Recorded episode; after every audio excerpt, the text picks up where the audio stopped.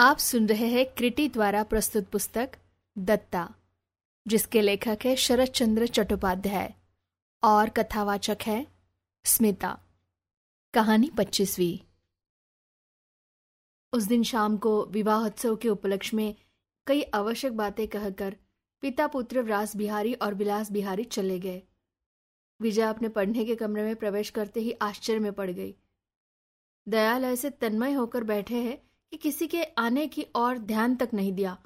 विजया नहीं जानती थी कि वह कब आए और कब से बैठे हैं।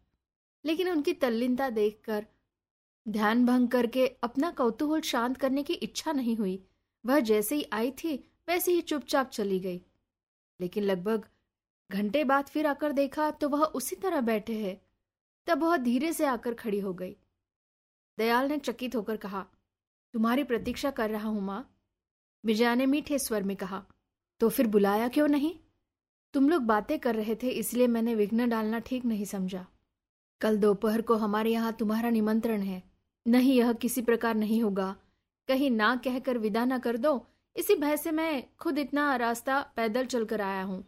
लेकिन यह कह देता हूँ कि दोपहर की धूप में पैदल नहीं जा सकोगी।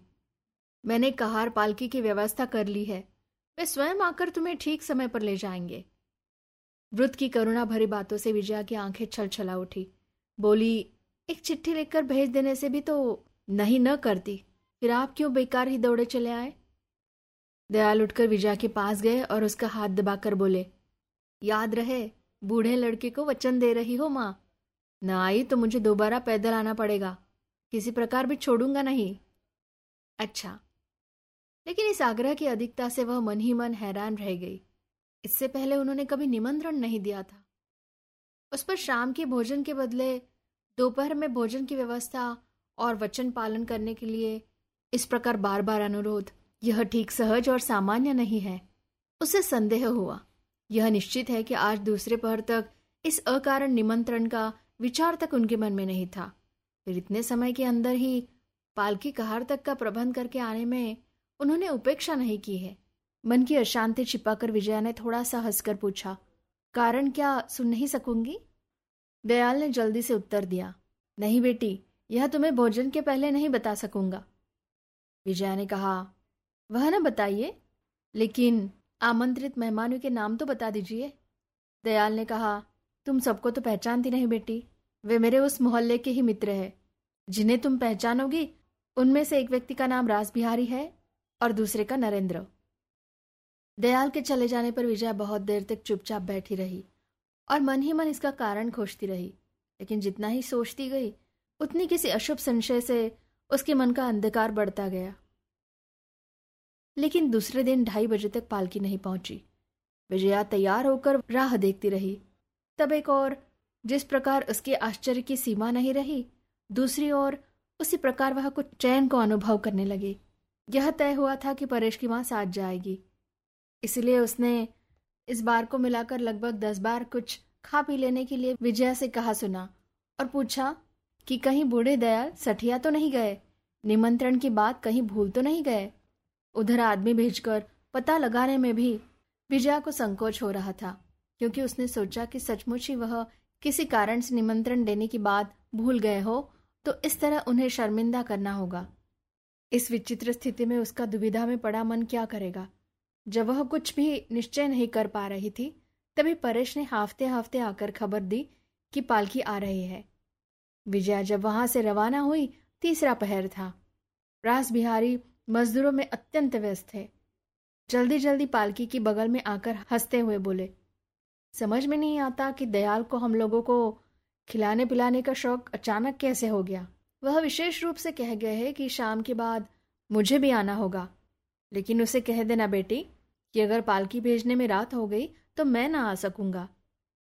दयाल के घर के द्वार पर आम के पत्तों का बंधनवार शोभित था। दोनों किनारों पर जल भरे कलश रखे थे। विजया हैरान रह गई। दयाल गाँव के कुछ भले लोगों के साथ बातें कर रहे थे। उसके भीतर पैर रखते ही लपक कर आए और माँ कहकर उसका हाथ पकड़ लिया। सीढ़ी पर चढ़ते चढ़ते विजया ने रूठे अभिमान के स्वर में कहा, भूख के मारे मेरे प्राण निकले जा रहे हैं। यह शायद आपके दोपहर के भोजन का निमंत्रण है। दयाल मधुर स्वर में बोले, तुम लोगों को खाना नहीं है, माँ? नरेंद्र निर्जीव सा पड़ा है। कम से कम आज एक दिन के लिए तो तुम्हें काने भट्टाचार्य का आदेश मानना ही होगा। दूसरी मंजिल के सामने वाले हाल में विवाह की संपूर्ण व्यवस्था हो चुकी थी। यह सब क्या है?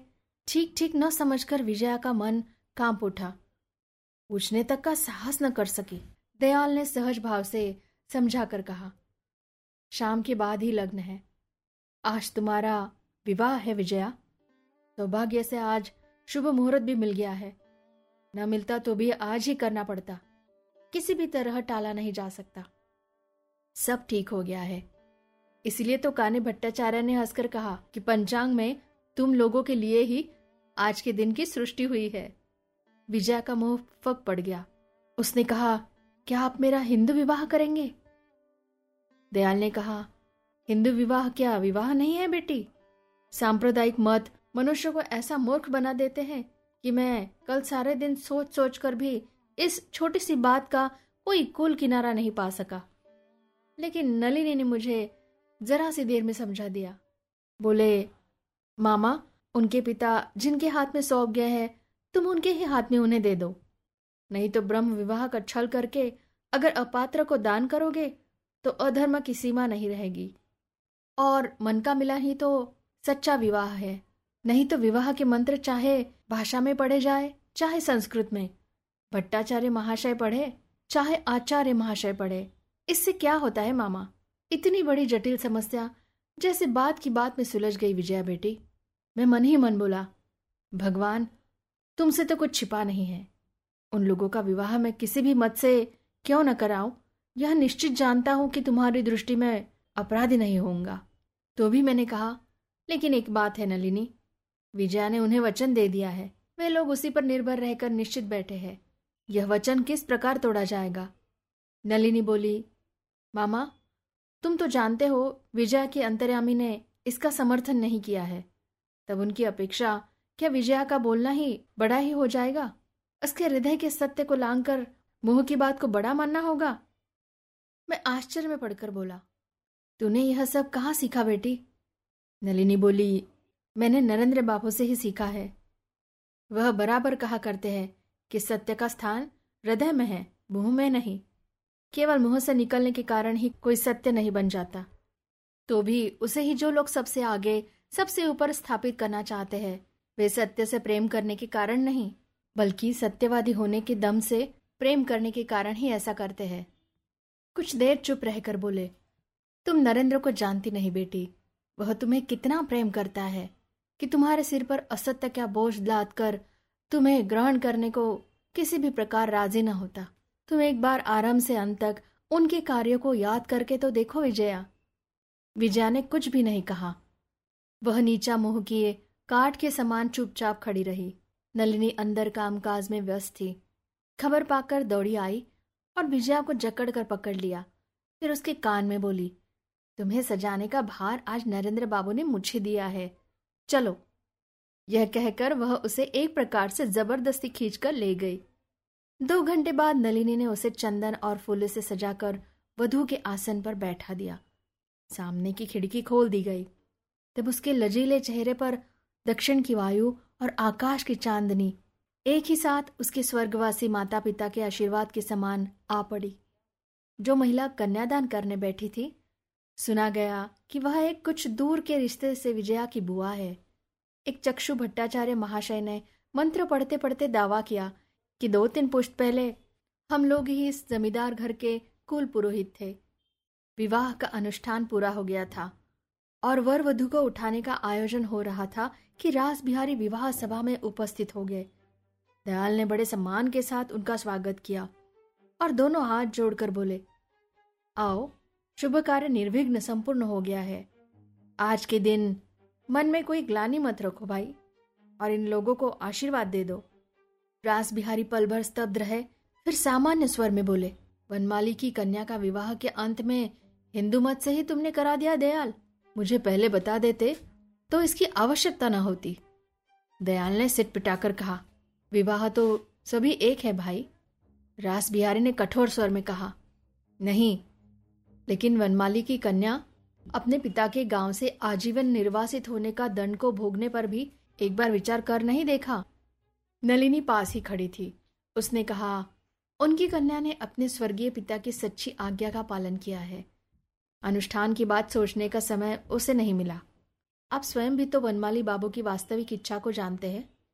उसमें तो कोई त्रुटि नहीं हुई।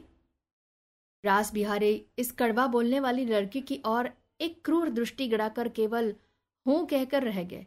वह लौटने को तैयार हो रहे थे कि नलिनी ने दुलार के स्वर में कहा, वाह, आप शायद विवाह के घर से खाली खाली चले जाइएगा, यह नहीं हो सकता। आपको भोजन करके ही जाना होगा। मैंने मामा के द्वारा कितने आग्रह से आपको निमंत्रित करके बुलाया है। रास बिहारी के मुँह से एक शब्द भी नहीं निकला। उसकी ओर एक बार और जलती नज़रों से देखकर धीरे धीरे बाहर निकल गए।